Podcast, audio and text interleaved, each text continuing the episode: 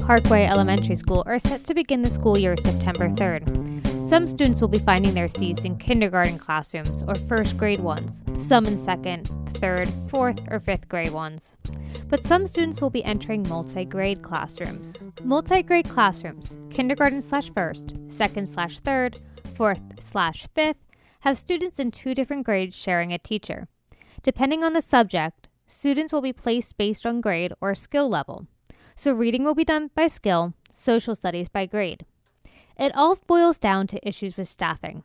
Parkway had 12 teachers last year. Three of them were contingency teachers. This year, they only have nine. To combat large classrooms, which many parents requested, the Frederick County Public School system decided to do multi grade classrooms.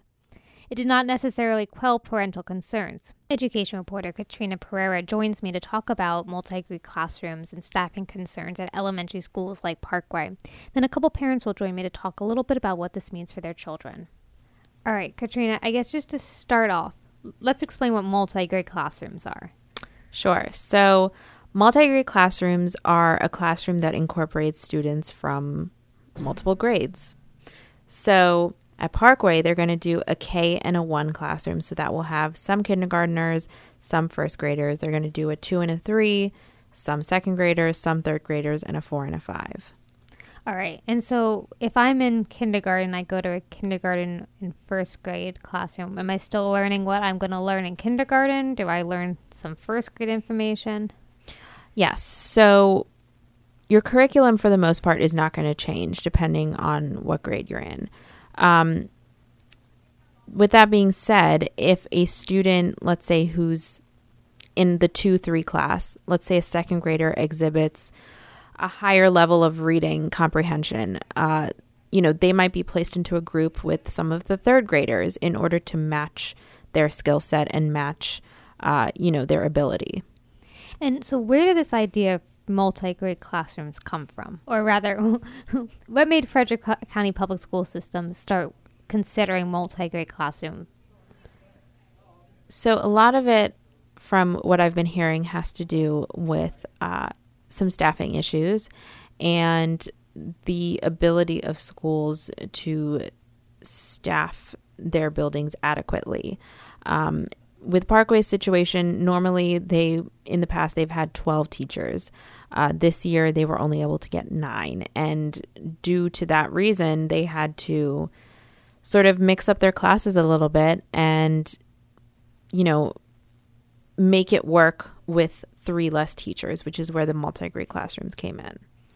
All right, and in talking with parents in the school system, do people seem happy by this choice?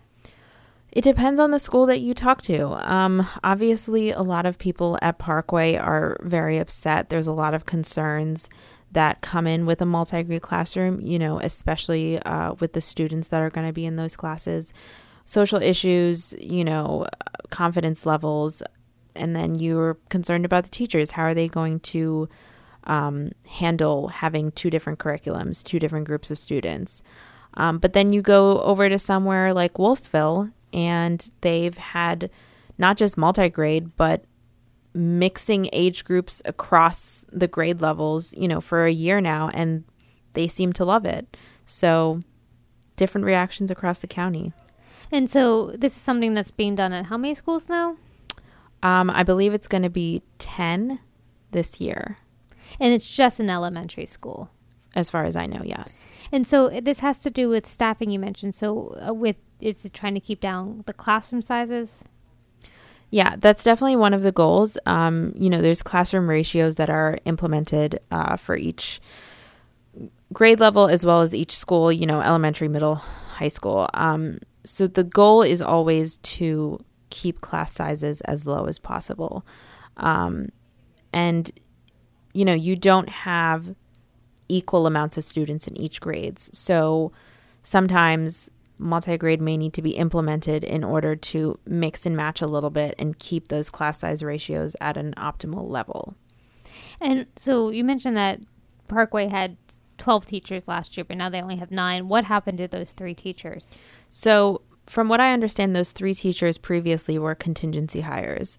Uh, those are hires that the school system keeps sort of on a back burner and they uh, place them as the school year approaches. They place them out to schools that they see needs in. Um, parkway always needed those extra te- three teachers to again staff their school adequately. And this year they just weren't able to get those extra three. And so with talking to parents most of them what are the most sorry in talking to parents what are they most concerned by one of the biggest things I've heard from parents is the social effect that this is going to have on students. Um, you know, a lot of parents are concerned that, okay, well, my kid is in a, let's say, a 3 4. They're a fourth grader. Now they're in a class with third graders. Does that mean that they're going to feel like they're not smart, that they're getting mixed in with younger kids? You know, that that third grader is now learning in the same reading group as them. What is what is my fourth grader going to feel? Does my fourth grader, you know, going to feel like, oh my gosh, you know, my reading level is on the same level as a third grader? Am I not doing well enough in school? That sort of thing. On the other end, um, parents of the younger students, you know, maybe a third grader in a three, four class are worried about are they going to be okay with being with older kids? You know, is it going to be intimidating to them? How are they going to take it? Um, one parent came up during the board meeting and during public comment and said her child is in one of these multi grade classrooms this year and is having a lot of anxiety about the first day of school and how she's going to handle that. So, definitely a lot of emotional and social concerns being shared. All right, perfect. Well, thank you so much for explaining more about this. Thank you. So, first off, can I get you guys both to say your names for me? Andrea Aldsorn. Eric Jones. All right, and um, where do your children attend? Parkway Elementary. Uh, mine are also at Parkway, and I have one in Frederick High School. All right. So tell me a little bit about what's going on with the elementary schools and why you guys got involved. Um, back in April, the end of April, we received an email from our PTA saying that um, if you're concerned about the classroom sizes, please attend the PTA meeting. So a bunch of people attended. Um, I believe it was, and I have the date. Um, May 7th, Tuesday, May 7th. And at that meeting, we were told I have a kindergarten going into first grade that she would be one of 37 students in one classroom. So that's concerning. And Eric also has a future kindergartner who he can tell you about the class sizes that he was concerned about. Um, and I can let him take over from there with that one. Uh, yeah, sure. The uh, I guess a couple years ago, my my older daughter, who is going into second grade now, when she went into kindergarten, her class size was uh, already at 30, and it hovered, you know, 30, you know, plus or minus, you know, one, you know, uh, but pretty much throughout the whole school year, it was uh, exceedingly high, and we, uh, you know, in the from the beginning in August, like, you know, this is a problem. Like, why aren't we getting another teacher in here? But the response was mostly that it was too late to do anything. Um, so, as you know, my next kid was going into preschool and uh, or, or, into kindergarten. We wanted to be we're a little more mindful, and we're hoping to get a little more heads up for a larger class size, so that we could you know have some time to get organized and you know uh, bring some attention to um, what was happening. And yeah, so then uh, at least this time, instead of finding out in the fall, a couple weeks before school, we find out in the spring. So I guess just you know why is it an issue if your kids have uh, are in a classroom f- with 36 kids or 30 kids? Um, I can speak personally to that. I had my older daughter who's going into third grade had a bullying concern last year and she was in a class size of 26, 27 at that time. And um, she would they were having a hard time keeping an eye on just this one kid. He was disrupting the whole entire classroom. So I just figured you add in 10 more kids in first grade and you've got an even bigger issue. The other concern is um, I've had parents tell me like they have um, a child with allergies, severe peanut allergies, and if there's not good hand washing after after lunch, then next thing you know, that kid has a severe reaction. Um, so you add more kids, and that becomes more of an issue. Um, the other issue is I've had a lot of parents that have told me, you know, to mention today, um, their kids have 504s or IEPs, and they're worried about those being held um, accountable for everything that they've been promised extra time.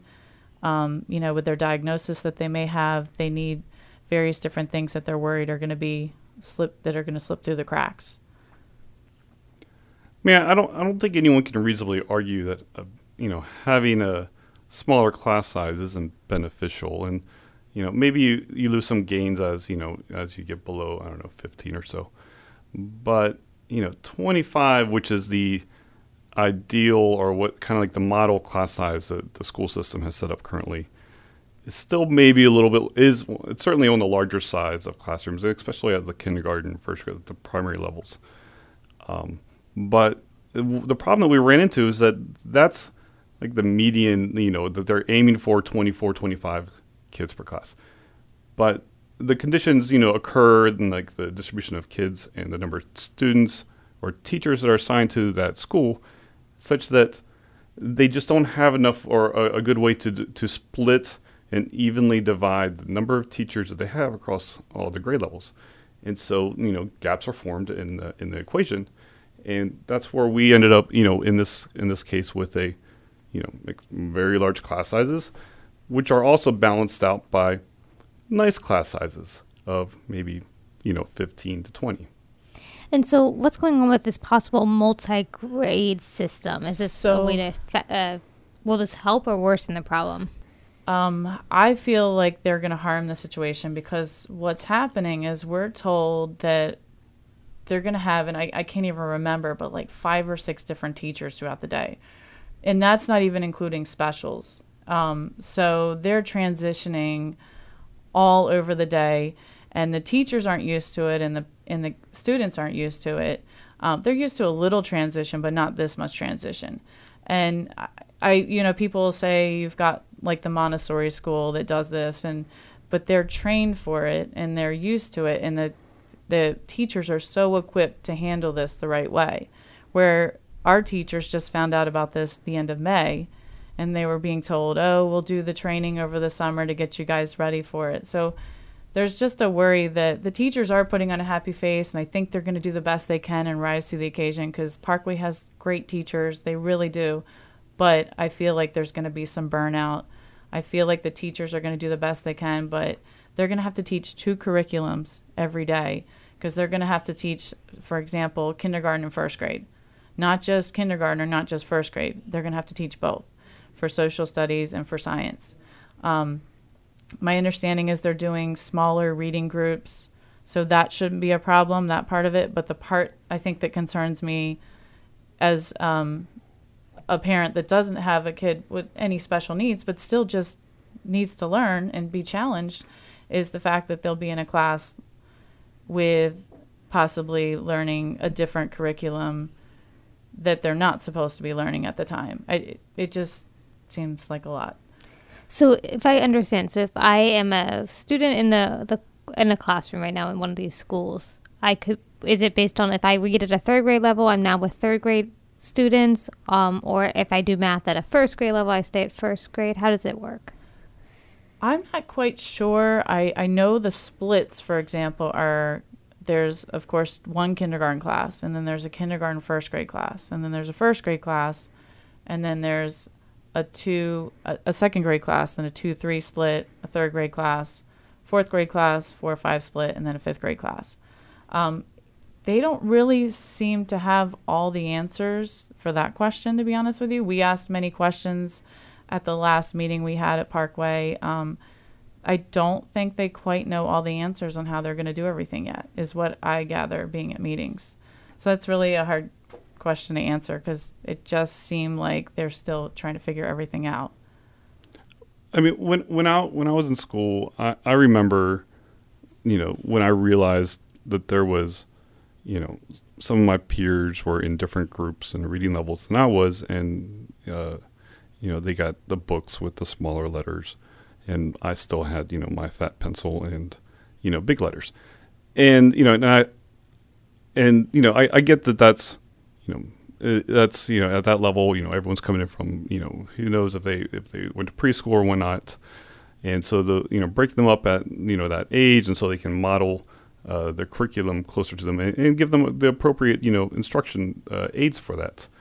And so, in you know my understanding is like you know in elementary school there is a lot of group learning and breaking them up. Um, they don't always put names to them or you know highlight if they're on the higher level or the lower level of the spectrum.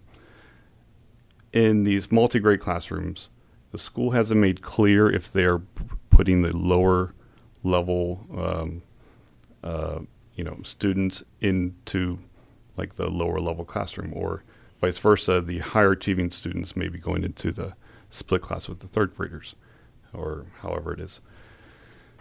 And and maybe it's just by numbers like, you know how what's a convenient group setting. I'm generally indifferent to the idea of split classrooms myself uh, as you know as a teaching model or you know, as, as, something that's maybe appropriate for like a country school that's you know much smaller, uh, and they just you know can't supply you know a teacher to teach five kids that are at a certain grade level. I don't think that's a situation we're at here in the city. Uh, there's plenty of kids to be taught, and it's just a matter of you know uh, giving the appropriate resources to do so. And so, right now, so you both have children that are going into school in less than two weeks. Yeah. So do are they going into a traditional classroom model, or do you have this split classroom happening already? I, you know, uh, the the principal and we've we've worked close with the, with the principal in our school, uh, and she has you know reached out to everyone that would be, you know, every parent whose students will be going into a split classroom because only some of them are going. There's only three out of the, you know, nine classes that'll be split. Uh, my name's Ed Martinez. Uh, I got involved with this process uh, through their na- through our neighbors when they told me what was going on at Parkway Elementary. Uh, my son will be attending kindergarten in the fall. All right. Um, so we were just talking a little bit about the um, the split uh, mm-hmm. split grade classes. So can you tell us a little bit about how you feel about these? I think the split grade classes, um, the way it's being implemented, is uh, problematic. the The situation is that they uh, the school ended up with a teacher shortage, and as a result for that, a result of that teacher shortage, they are implementing split grade classroom in order to control the population, as opposed to using it for academic reasons. So there's an argument that is being proposed to split grade classes. Um, have uh, academic benefits, such as the Montessori system and so on, which is great if that was the actual intent and plan for this uh, for this the situation in Parkway and other elementary schools around the county. Uh, but unfortunately, that's not that wasn't a plan. That was not the intent. Uh, what's happening here is this is an ad hoc, you know, attempt to solve a teacher shortage problem. And so, just since um, everyone's mentioned teacher shortages a little bit, is there any indication about what's going on that there why there is a teacher shortage? Oh yes, yes, uh, and it and it's it's comp- it's a little complex. Uh, I, I, believe it to be the uh, you know the number of teachers assigned to a school are is calculated upon based upon the entire school's population. So it's not you know if kindergarten has 40 students, they don't get you know uh, they're not accounted for individually on, on, their own. They they they go into the whole for that school. And in Parkway's situation, and what happens with many small schools, is that you know for Parkway it's like 220, 30 kids in there and they they run that through the formula, you know, as a whole, 230 kids, and it comes out with a number. In in this case, it's nine. Well, you can't when every classroom is at that 40 or 30 plus level, uh, you can't appropriately uh, distribute those nine teachers across six grades evenly. When if that equation was applied, maybe more specifically to each grade level, it would have come out. Every grade probably would have rounded up to you know two teachers, and so 12 would have been the case.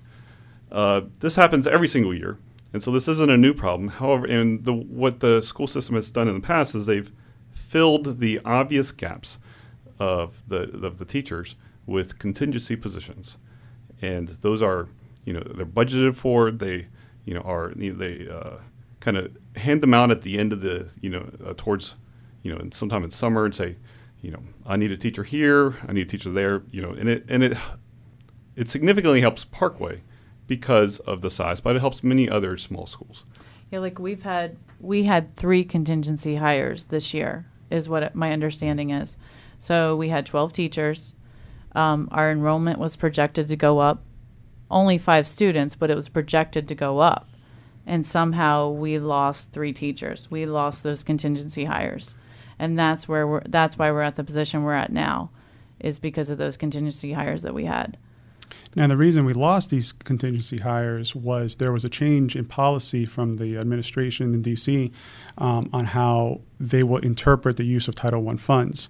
Uh, what has historically uh, occurred is that Title I funds uh, could be used for these contingency hires across the entire county. Um, the new interpretation basically restricts the use of Title I funds uh, and therefore limiting the use of the resources the county does have. As a result, um, they cannot just apply the contingency teachers as they have done in the past. The the reasoning is because then, if they plan to use contingency teachers as full time teaching positions, uh, which they have historically done, then they are in effect uh, supplanting uh, Title I federal funds uh, instead of using those Title I federal funds to supplement the existing staff, the existing budget. Um, so while the county needs a more flexible ratio calculation that Eric's been working on, um, and other parents have been working on, and the school and, and, the school board has admitted that they need more flexibility and have been very good work to work with us to come up with a more flexible solution at the end of the day, even if we come up with a more flexible solution, we still need to have the funding to st- to to pay for those additional teachers, um, and that's going to require you know some additional work. And so, with this um, multi-grade classroom, so the ones that do have the split, um, what, where is this affecting? Is it aff- is it affecting like social studies and language studies, all that? I think it pretty much affects everything. Um, for instance, I know the librarian is being taken out of her role for four hours out of her day, so that she can. I my understanding is is to teach social studies and science, and I'm not 100% sure about that. But like I said before, a lot of the meetings that we've had, no one seems to really have like cut clear answers to tell us how the day is going to go. I mean, we're trying to get a mental picture of what's going to be happening with our children even the ones that I don't think are in the split classrooms, even the ones that are in traditional classrooms, it's just going to be a lot of switching around all day. Um, they're doing what are called clusters, is what they're telling us. So kindergarten and first grade is going to be a cluster, and so on. You know, second and third, fourth and fifth.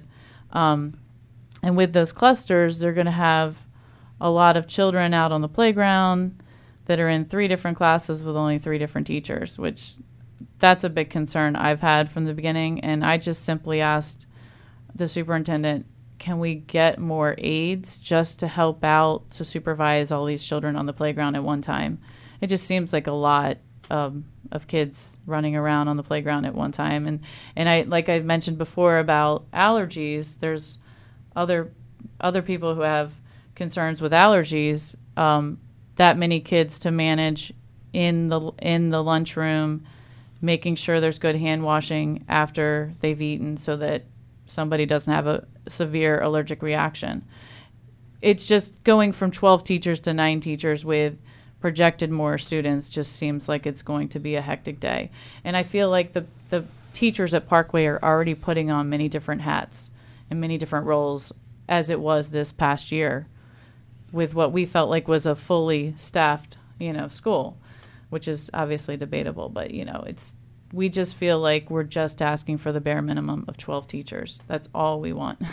So you, you mentioned there are a lot of questions that you've asked but haven't gotten answers. So what are some of those questions? Um, I personally have asked Steve Raff, who is the elementary instructional director, who is um, the principal's boss, um, many times for hard data, hard facts on how past split classrooms have done in the county. And we understand that Wolfsville has done it, but my understanding is, and, and I, I've actually talked to some teacher friends, so I'm not just pulling this out of nowhere. um, and I wrote a lot of it down. They were telling me that um, Wolfsville, for instance, was um, was accelerated students, so they actually got good results, but that was just because it was a small bunch of accelerated students, so of course the results are going to be good. But no one talks about Myersville, and apparently Myersville has done multi grade classrooms, and no one is giving us any of the results from Myersville. And we speculate and wonder is that because things were okay, things didn't go well? Like, we don't want okay. We want our kids to learn, we want them to do well, we want them to be the best they can be. We don't just want it went well, it was okay. And we all feel right now like a lot of parents have said to me, I feel like this is an experiment. We feel like our children are being experimented on with this because no one's giving us hard facts and data on how this has worked in the past in FCPS. The only results we end up hearing about are past, outdated, like 1980s, 1990s. Um, this this was good back in the 80s. This, this is what happened, and multi-grade classrooms are great. But we're not hearing any new, recent relative, you know, to where we live information on how well this has gone. One of the things I don't know if you guys already discussed this, but one of the things um, th- that raised a red flag to me was when the initial teacher allocation numbers were given to the school, so nine teachers to Parkway specifically, but to the other schools as well. The principal took those numbers and sat with her staff, and they determined what was the best solution given the resources they had. And the solution that they came up with was to reject the multi grade level classrooms and to just have larger number of kids in the classroom, which is at what was the initial, which was the initial trigger for the parents to say, wait a second, we're going to have 37 kids in first in kindergarten. Was it kindergarten? First grade. First yeah. grade, um, and and that's when the parents started getting involved and asking questions. So the response from the school board at the time was, um, okay, well, we'll do multi-level grade classrooms uh, to to lower the class size. But the teachers had already rejected that idea. Like that was something that they did not want to do to begin with, and now they're saying is the solution. So that raises a lot of red flags for us um, as far as the appropriateness of this multi-grade classroom. Now that being said, while I'm not happy with the results for next year, I do think that Parkway staff is doing the best they can with the resources they're given, and they have communicated to us as best they can given the, the, the changing situation that's going on. But at the end of the day, um, we're going to need a more flexible uh, student teacher ratio model, uh, and we're going to need additional funding to, f- to fund those positions. So explain a little bit. How does this multi-grade classroom actually address the numbers? Because I imagine if you have class sizes, you still have the same amount of students, even if you put some in a split-level classroom, even or as you would if you had first, Yeah. right, traditional. My understanding is is that it was originally, um, I guess you've got one kindergarten class. I think it's going to be like twenty, and then 25. is it twenty five? Okay, I wasn't sure. And then there's a K one split, and I know I'm pretty sure that one is twenty.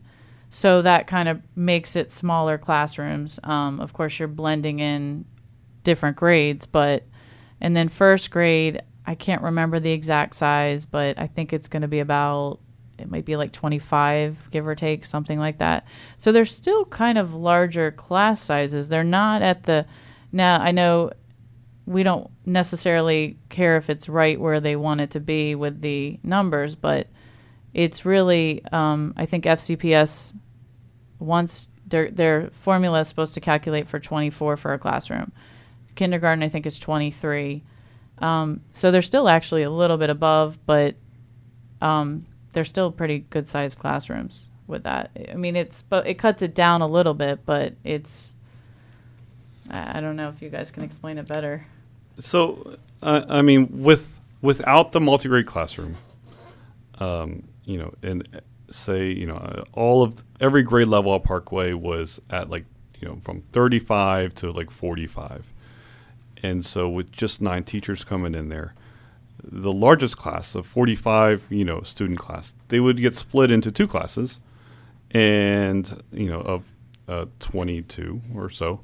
Um, but for every one a student that they don't uh, that teacher isn't serving at that 24 you know median or ideal value that has to be kind of pushed onto another class that has to absorb that in, into the equation there uh, so with only nine teachers and say you know fourth and fifth are at you know are the, are the highest they get you know they'll end up with nice class sizes of you know in the lower 20s but then that smallest class say it was 35 and or you know or, or the smallest three grade levels they're just going to be uh, stuck as you know as big as they are because they weren't big enough to be the largest or you know the largest three out of six and um, and so the multi-grade classroom allows the teachers uh, and the principal the flexibility to you know pull students from one grade that's you know that is uh, you know has better you know, that's being overserved by by a teacher and distribute them into another grade that's being underserved and gives them more flexibility. And it's uh, I mean it's in this case it's necessary. If they if there is no ability to assign a teacher and there was you know uh, the school system you know refused to go down that path uh, then this is the way that you even even things out and get it. So at least you you know you're meeting uh, space limitations uh, of you know the classroom size and and fire codes and, and safety.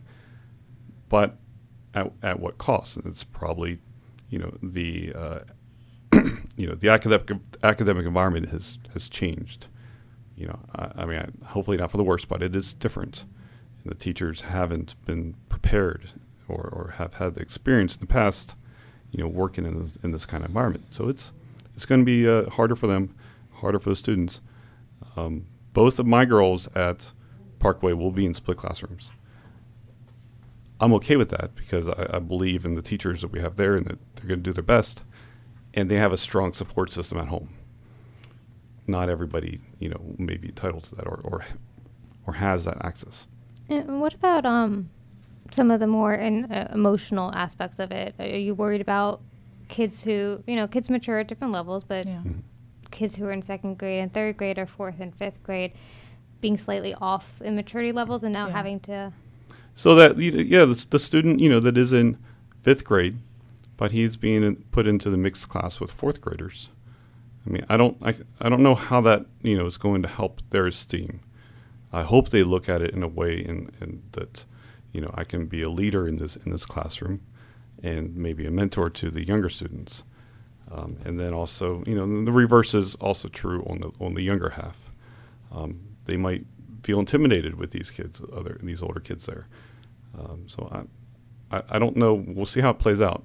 I know for my kindergartner who is, you know, going to be in a classroom with first graders, she'll be okay because she has a late birthday and she has an older sister and she's her situation is, you know, not everyone else's, uh, or you know, we we are okay with that, um, and she will do well, I believe, but it'll it'll impact some kids.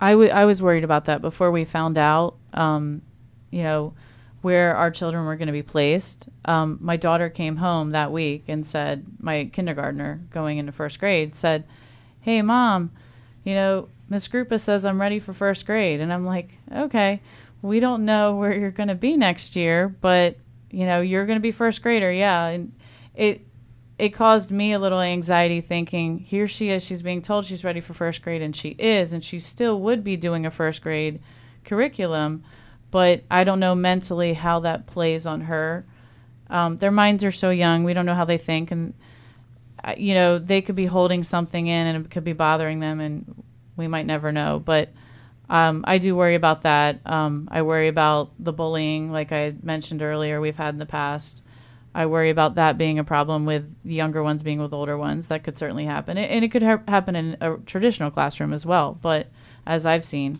but the biggest thing is I, I worry about self esteem. I worry about the anxiety. Um, we had a parent that came to the board of ed meeting the other day, and she said her daughter is going to be in a split classroom, and she's always so excited to go to school. But this year she's not excited. She's got anxiety going, you know, coming up with it because she doesn't know what to expect. This is, you know, she's been going so many years. She's on the older end. She's been going so many years in a traditional classroom, and now all of a sudden it's changing on her, and that's giving her anxiety. So, I mean, it's not what they're used to. It's different, and sometimes change is good, but this sounds like it's a stopgap solution instead of best practices for these children. Yeah, for those kids that already are in the school, has the um, school system given any indication if you, you know I was in fourth grade and now I'm in a fourth slash fifth grade class, how you indi- tell those kids that they're not being held back, that they are still on the same schedule? I think they're going. They're they're trying to be very clear that you're still, you know, you are you're in fourth grade.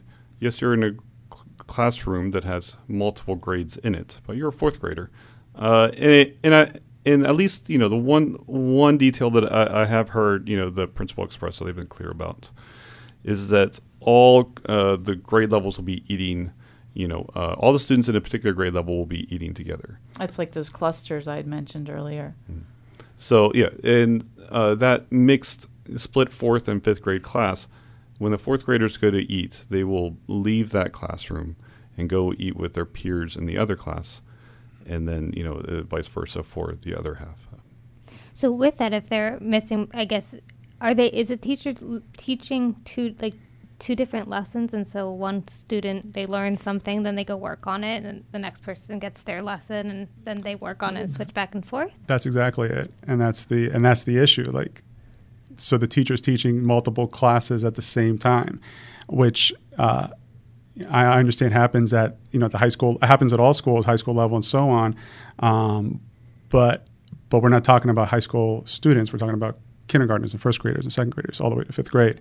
So this is just going to be that much more difficult for the teachers. Um, and once again, while they are piecing this at you know now during the summer, try to figure this out as much as they can. Uh, this was not the plan. Like this was not planned out. This is an ad hoc solution to to a staffing financial problem. Um, if if this was a academic plan that they had time to implement and had processes in place and so on, we probably wouldn't be here. Um, but because this was, you know, the band aid solution for a staffing financial issue, that's that's the bigger concern. And piggybacking off what he's saying a little bit, we don't know if this is forever or if this is, you know, just this year. We're all kind of hoping it's just this year, but at the same time, we just, like when we ask those questions, they just don't know the answers to that. Everyone's still trying to piece it together and figure it out. Um, so, look, going forward, we're trying to advocate for fixing the formula, getting more money in the budget. You know, that's what we're looking at is trying to push for that with FCPS. And any concern that if your kid is in the split classroom, that they're not going to get the same attention from a teacher that they would have been in a traditional classroom, even if it was a larger number of students? I don't know if I see a difference necessarily in that. Um, I just worry about the two different curriculums. And again, I just really worry about teacher burnout. Um, I have many teacher friends that are afraid to speak up because they don't want to lose their job, but they have told me their biggest thing being a parent of, at Parkway is worrying about teacher burnout. It's just, it's a lot to ask of a teacher. This is two curriculums versus one curriculum. And again, I feel like these teachers are already running and wearing themselves thin with multiple jobs already. So two teaching two different classes is just sounds like a lot. I mean, I I've you know I've had friends that were teachers, and you know I was amazed at the amount of prep work that they have to do, especially when they're starting out and developing their lesson plans and whatnot. And I mean, God bless them. I, I couldn't do that, and all that is like you know they get you know some amount of planning time, and that's required under their contract. But uh, you know, it's just basically doubles the work you know for them, and it's you know going to be a challenge. And my biggest concern is just the supervision of the children. Uh, we are basically cutting the staffing by 25% with an increased number of kids. Teaching them is second on my list to keeping them safe. And how are you going to supervise that many kids with 25% less staff? Um, that's my biggest concern. Yeah, and that's that's you know a ongoing issue until we get more resources into the school. Uh, I mean, personal experience is that you know my daughter came home one day with a bee sting, and we asked like you know how come the nurse didn't call us? Well, she didn't like go to the nurse, or you know, she was out on the playground with you know thirty other kids, you know, with just one other teacher, and maybe she could have like you know more specifically gotten the teacher's attention, but uh, her sting went unnoticed the entire day, and you know she, she sh- you know some of it is on her to like bring attention to her, but you know it probably would have like we saw immediately, like you know we could see it in her face that there was something going on or something wrong, and and even like you know that's more of like a bigger issue, but just the bathroom break. If you're outside playing on the recess, how do you like you know if one kid has to run inside or do something like you you can't like divide yourself uh, so easily. Yeah, that's my biggest concern. Like I said earlier, with the clusters. I mean, it's not necessarily has anything personal to do with multi-grade classrooms. That question, but I do feel like the amount of adults in that building is less than it was le- this year, and they were again already running themselves thin. So that's when I simply just asked Dr. Alban, can we at least get instructional assistants in the building? I mean, we want teachers, but we'll take more adult supervision just to make our kids feel safe and us feel safe, especially on the playground for me personally. Um, but like I said, there's other many issues and concerns that people have um, for people for children with 504s and IEPs and you know special hand washing because of allergies. That's a really big concern. Not having enough adults adults in that building. And so, with that, you know, have you felt that the school system has been responsive or is at least trying to address your needs? Our principal has been amazing. Um, I just want to say, uh, Mrs. Brown has, she's doing the best she can. I feel like she personally is. Um, FCPS has been answering us a little bit more, a little bit more responsive with emails. We've been going to board ed meetings, um, and I know sometimes like Ed and Eric have had conversations with them afterwards with some of the board members and Dr. Alban, um, but they're still not giving us what we want. Uh, I mean, I don't know like how, you know, uh, how driven they are to resolve this. I mean, I, I feel like we, we brought this up, this issue up in the spring. There's been adequate time, you know, to uh, work out a temporary solution. And, and in this case, like, you know, the the conti- the funding for the contingency teachers that we need was already there, but they the the policy or their interpretation policy meant that they couldn't use those positions that were budgeted for. And uh, I'm convinced that it could have been as easy as you know uh, putting out a, you know, a, a memo or establishing a, a, a policy, you know, to allow them to use it. And and part of the part of the reason why they couldn't use these or they changed the way they re- would assign these uh, is that because they there wasn't a clear policy of assigning them. Like the formula is very clear, and you know there's no like you know misinterpretation of it. Like you get this many. Um, maybe you'd argue about you know rounding, but um, you know the contingency positions were just you know as needed, and without a clear directive of what as needed means, um, they they got themselves stuck in a corner of well we can't say how that is and so we can't give them out, or it'll mm-hmm. jeopardize our Title One funding. Um, I think that could have been just a memo that said if a class size is 120 percent, you know, the from the ideal in the formula, then we'll put a teacher in there, and that's and that would have, you know, been an easy way to represent what they were doing all along. It would have given us three teachers and would have assigned, you know, another maybe 10 teachers across the county in uh, elementary schools.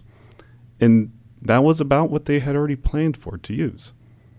But now we're here, you know, with school about to start, and we have alternative, uh, you know, classroom arrangements, and we we're gonna have to deal with these for the you know for the rest of the year.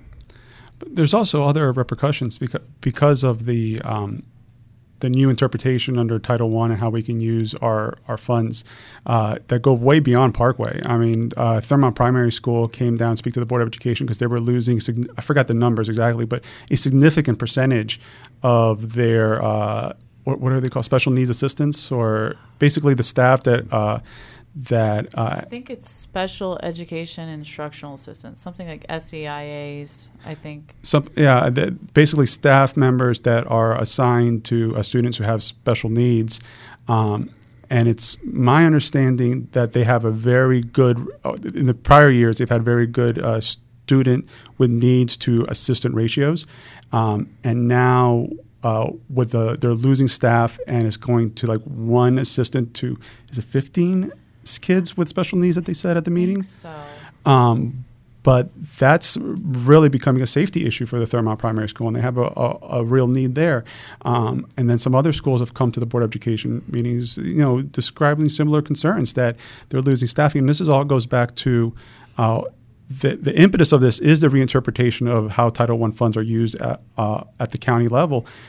But the underlying problem is the inflexible formula, which we're working with the board to adjust, and um, and funding that has basically we've been we have for the past 10 to 15 years we the county has dug itself into a financial hole with education that we are now just beginning to start digging ourselves out of. Now the the county council and the executive uh, and the and the county executive have provided more funding than in previous years to the school board but it's still not enough to get us back to where we need to be just to staff the schools um, so we got we got to work together and figure out a solution for this, um, and increase uh, the resources to the school board, and and and then also have the school board give give them the flexibility to use those resources in a proper way.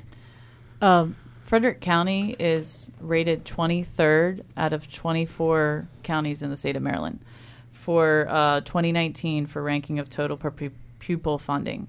Yeah, and that's i mean i don't think we're a rural county that's I, I, grew up on the eastern shore and i was really surprised to hear that my county that i grew up in and some of the surrounding counties were way above frederick county.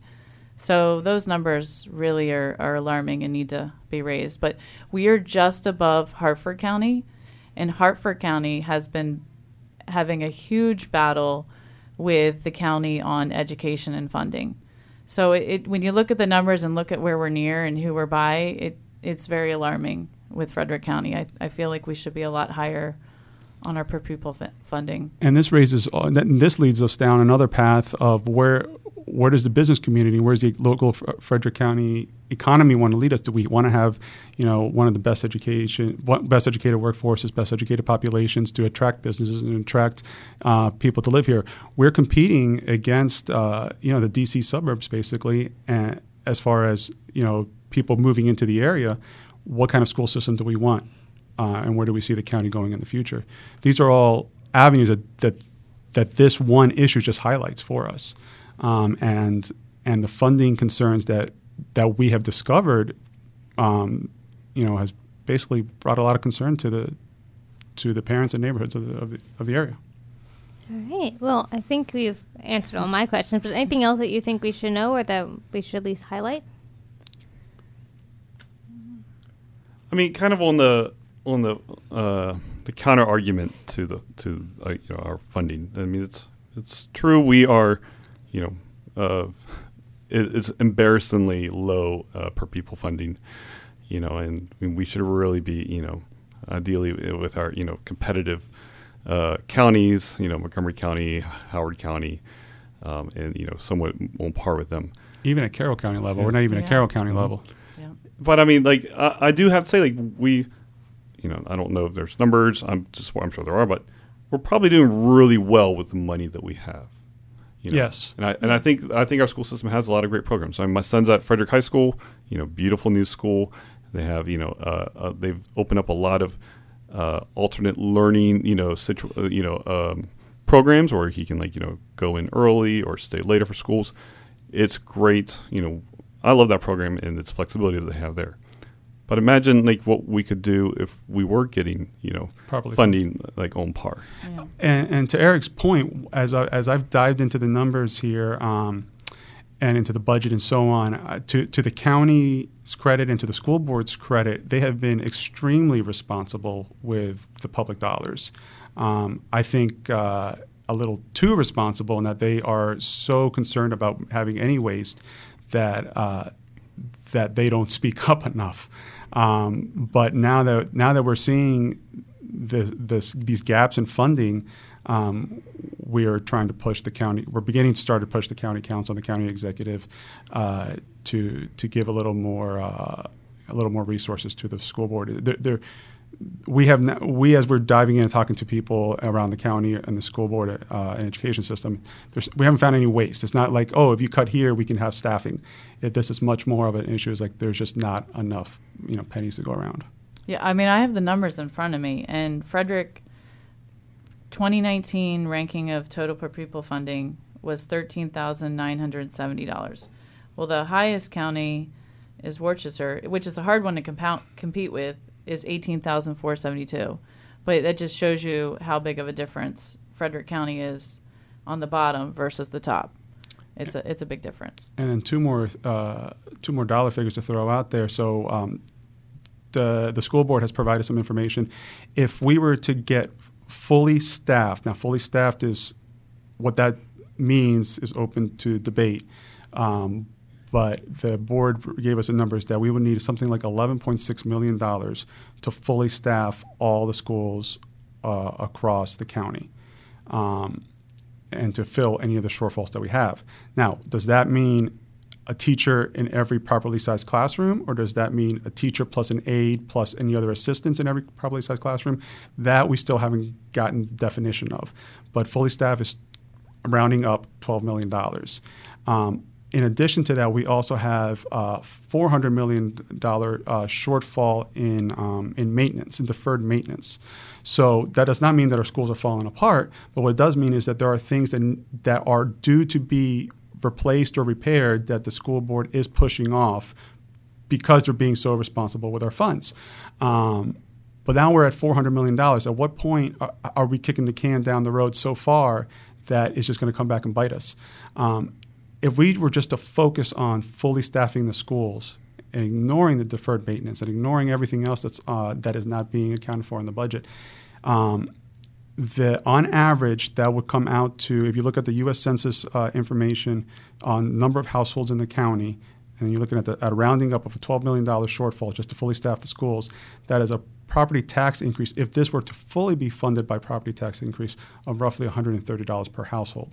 Now, it's on average. Some people pay less, some people pay more, but $130 per household on average will fully staff the county's uh, school system once again, fully staff is open to debate what that means. Um, but that's something that w- we should look into and also talk to the county council and county executive to see if we can come up with that $12 million from other sources. Um, so that's, that's one of the avenues that we are beginning to go down and talk to our elected officials about. All right. Well, thank you so much for coming in. Um, you definitely answered a lot of my questions. Um, and we really appreciate you guys coming in and talking about this issue. Thank you Thank for you. having us. Thank you. So now let's turn over to our 72 hours. All right, Kate. So I understand that you did a pretty interesting food review because it went quite outside of your normal boundaries for what you review. Yes, and you know we we've drafted policies here for reviews at the News Post, so I wouldn't quite call it a review because this week I went and ate the Impossible Whopper at Burger King, um, and I don't technically review chain restaurants, but I do tell everyone what the experience was like, just because this has attracted so much media attention that I figured you know people who might not ordinarily order this might want to know what it's like. So I'm gonna have to say, um, going from some of the t- taste buds or now food reviews that I've gone on with you, um, it, uh, Whopper is a quite a, a, much cheaper date than what I usually am used to. Yeah. Um, but is the Impossible Whopper everything that the media and everyone has said it's going to be? Well, I mean, like, I don't know necessarily that people were hyping, like, the taste or the quality of the Impossible Whopper. I mean, to me, what's really interesting is like what's interesting about it is you think about Impossible Foods, which is the company that makes Impossible, you know, like meat, quote unquote. It's a meat alternative that's based on soy. They ex- actually managed to isolate some of the the proteins from soy roots to make a meat substitute substitute that's very, very, very reminiscent of I would say like finely ground beef. So texturally, it's very similar and when Impossible Meats first debuted, like the only place you could get it was one of David Chang's restaurant chains in New York City. He did this Impossible Burger and it attracted a ton of media attention and it was a big deal. And David Chang, of course, you know, is in charge of the Momofuku restaurant empire. So he's like a very, very influential culinary figure. So this meat was like something that was for foodies, for lack of a better word. You know, it was kind of this like niche meat that was only available, you know, at kind of exclusive exclusive restaurants, and now it's at Burger King. So, you know, there's no better sign that this company is growing and that sort of like the vegetarian mindset has really encap, you know, like has really incorporated a lot of Americans. Although what's interesting and somewhat ironic is that um, the Impossible Burger at Burger or the Impossible Whopper at Burger King is not vegetarian unless you specifically request that they cook it differently than they do their regular meat because otherwise it's just put under the same broiler as like their regular beef burgers. So keep that in mind. Um, but yes, I did go and try one of those for my food feature. And so, did it taste like a hamburger? I would say, and I, I wrote this in my story, that like an impossible whopper is to a regular beef burger what like an orange LaCroix is to a full calorie Fanta orange soda. It's like it's like a whisper, like reminiscent of real beef. I mean, texturally, it's very similar, I think, to like fast food chain quality ground hamburger. Um, but what you really notice, like by side by side comparison, is the difference in taste, where it's kind of like your mind fills in the void and you're distracted by like the bread and the mayonnaise and the pickles.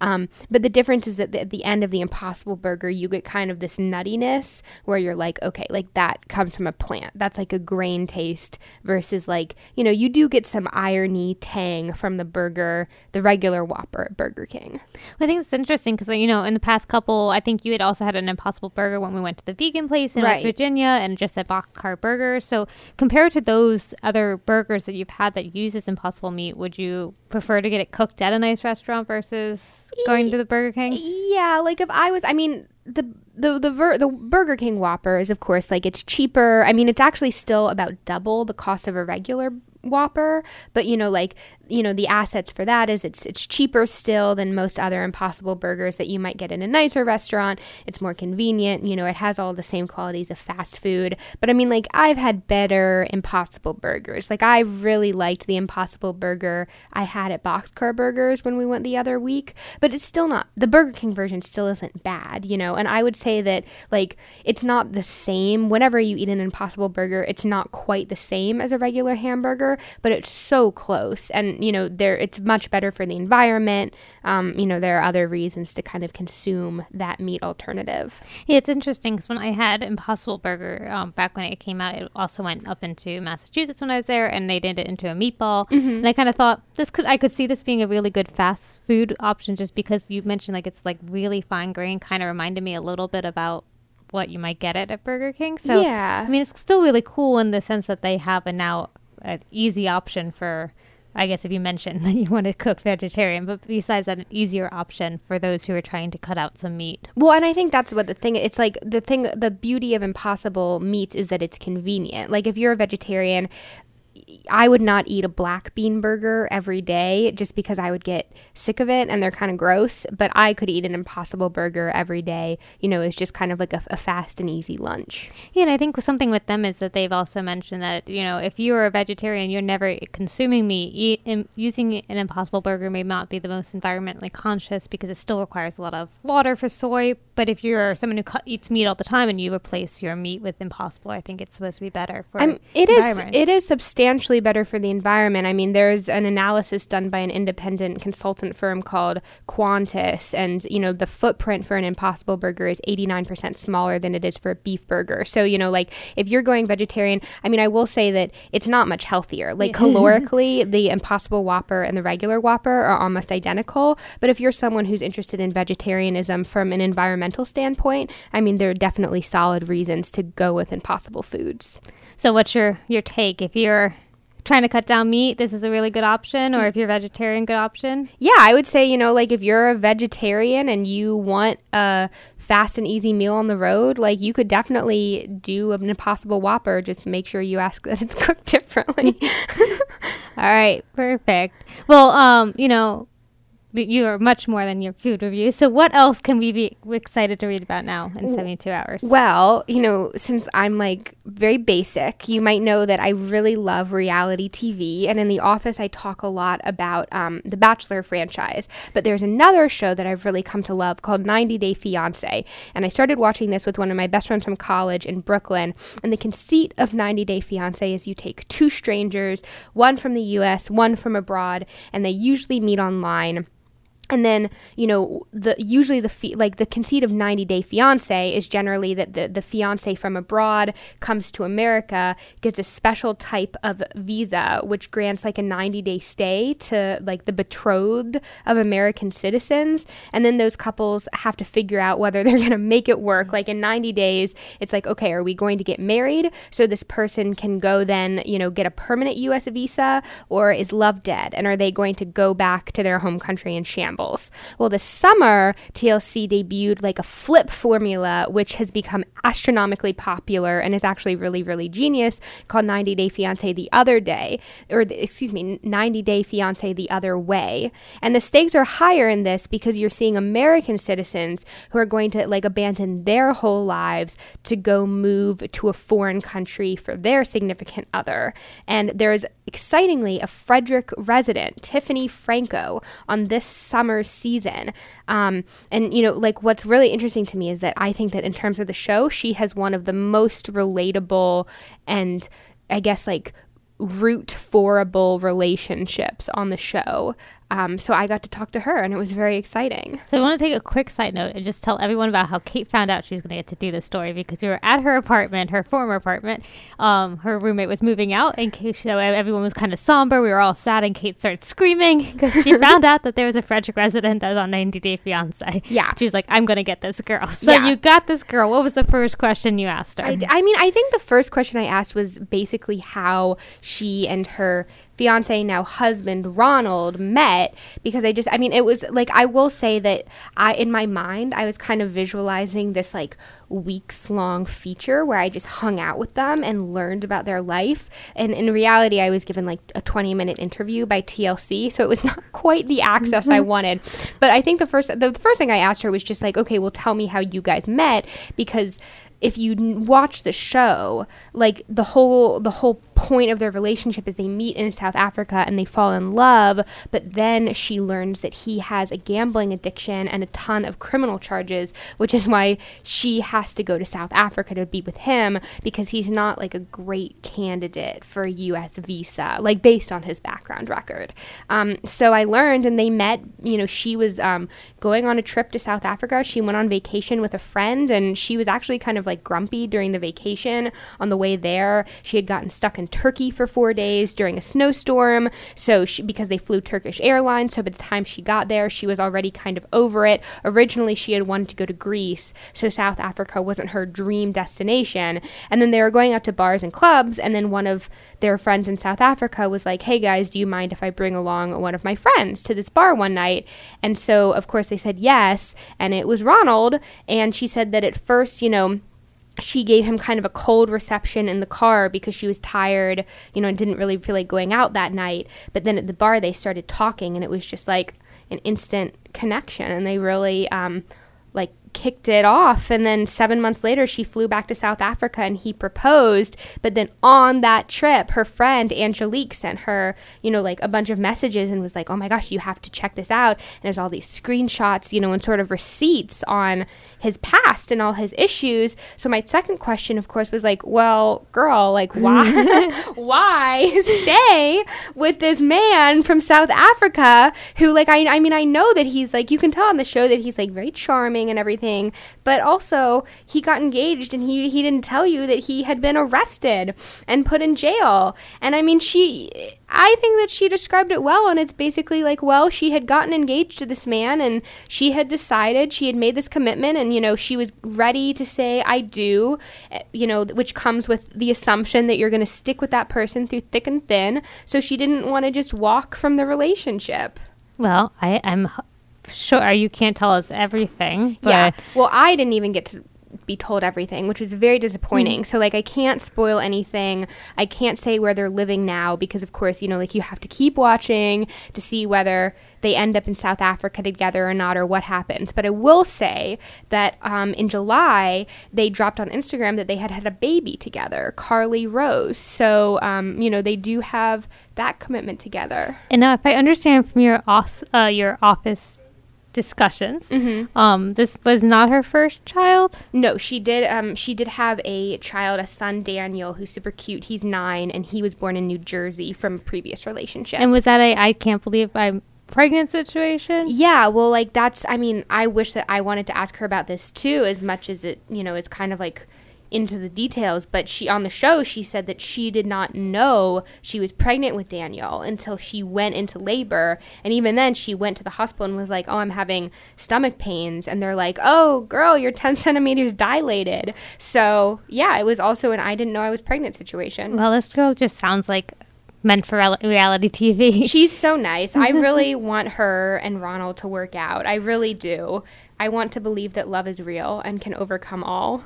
Well, here's hoping to uh, here's hoping for Ronald and Tiffany Yes. that they are living happily in South Africa. Um, I guess everyone will have to watch, and I know if not, I'm sure you can follow Kate on Twitter. I'm sure she will be tweeting out whether they survive or not.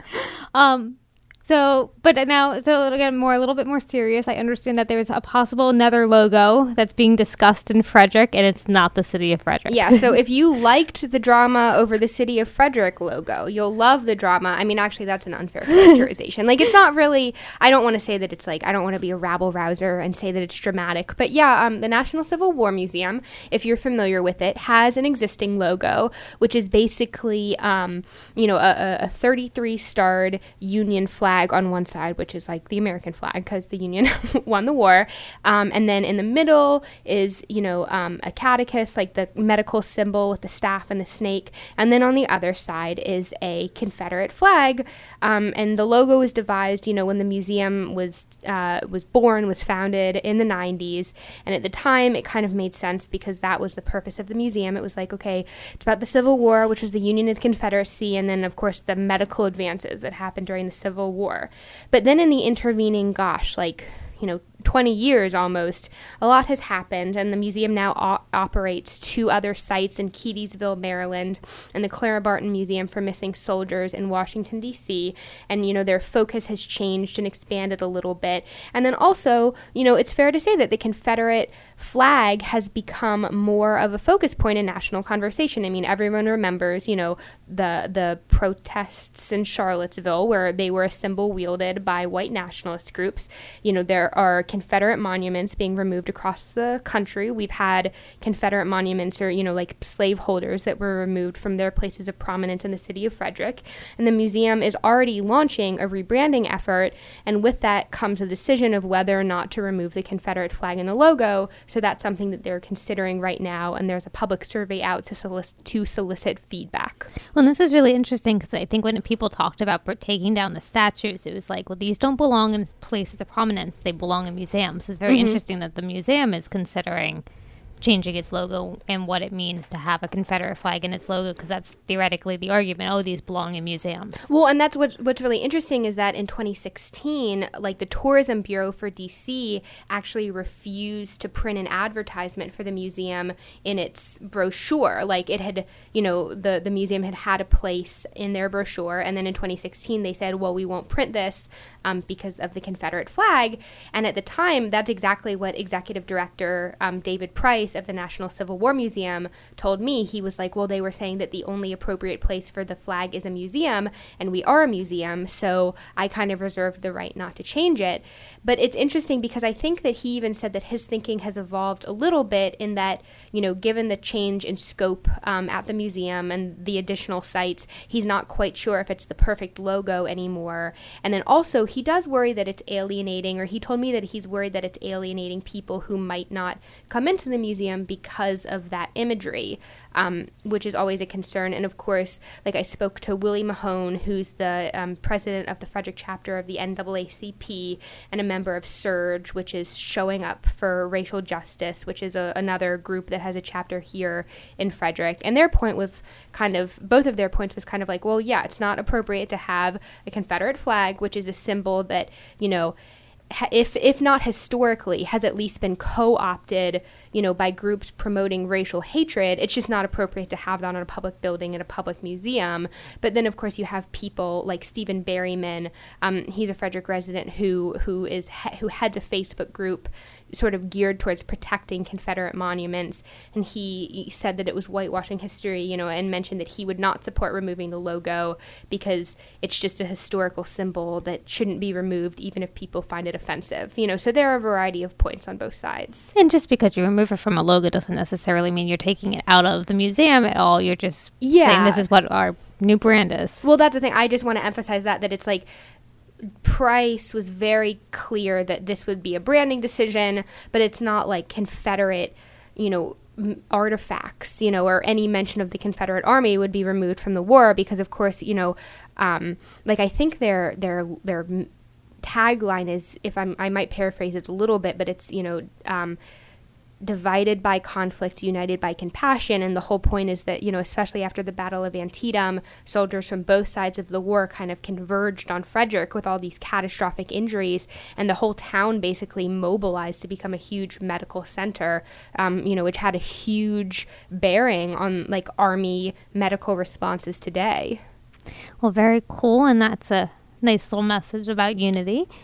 um, so I know that you have your What I Love column that you'll be doing, um, but I understand that you'll be doing something special with it coming up um, that I'm not too excited about. But can you tell us a little bit more about how you'll be phrasing one of your last what I love. Yeah. So, well, this this upcoming one um, for the Thursday, the 29th, is about shochu, which is a type of um, it's a it's a Japanese spirit that's actually made from barley, and I really loved learning about that because um, there's a company called the American Shochu Company here in Frederick. They actually work from the FITCI incubator, and um, founder Taco Amano and his wife are some of the only people in North America making this spirit. Usually, it's only found in Japan. So I formatted formatted it a little bit differently. I made it kind of like a question and answer type thing because I just found so much um, info. Like I learned so much information that I was eager to share about the spirit because I get like very nerdy about food mm-hmm. things. Um, so that was really interesting.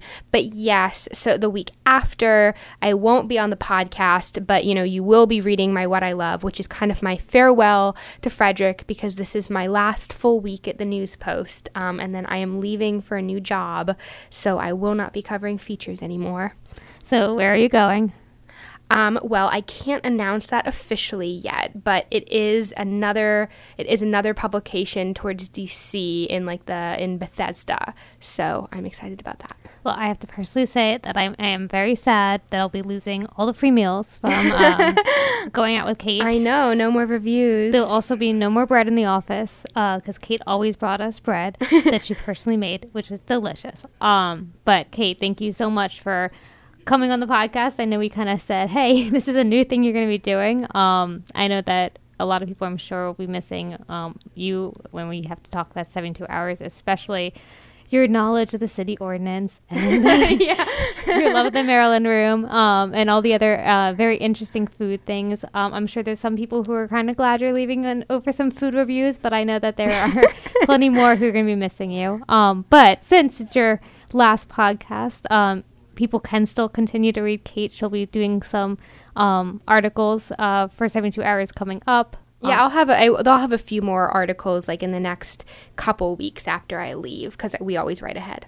But since we know you love the city ordinance so much, what is one thing about the city ordinance that you didn't get to write about that you are fascinated by? Oh, um, you know, I feel like I have, I have it. You know, there's no. I feel like there ha- isn't really one particularly egregious city ordinance um, story that I haven't covered, like just in terms, you know, because I've kind of done a lot with what is and isn't allowed in Frederick, which I personally find fascinating based on like a lot of these old ordinances. Um, I would have loved to write about the homeless issue in Frederick. That's one thing that I kind of regret not being able to fit in time to do, um, just because I think that it's really related to an, an article that I'm working on right now about affordable housing. I was very surprised to hear, you know, that during a recent planning commission meeting, there were people who booed the city, you know, for recommending um, changing the zoning to allow a permanent shelter to set up. Um, and to me, that was surprising and it, it makes me wonder about the city's future. So I would have loved to cover that. Um, but I'm sure that everyone else in the office will do a fantastic job after I leave. All right, Kate, is there anything else that you think we should know on your last time on this podcast? Mm, just, it's been my pleasure covering Frederick. I've loved covering the art scene, um, and I will miss everyone here in the office very much. All right. Well, you can read Kate. Uh, Kate's work in 72 hours, um, and you can continue to read it for the next couple weeks, and then um, 72 hours will continue with the new reporter. Yes. All right. Well, Kate, thank you so much for coming on for your very last time. Thank you, Heather. Frederick Uncut is produced by me, Heather Mongilio, and edited by Graham Cullen. We'll see you next week.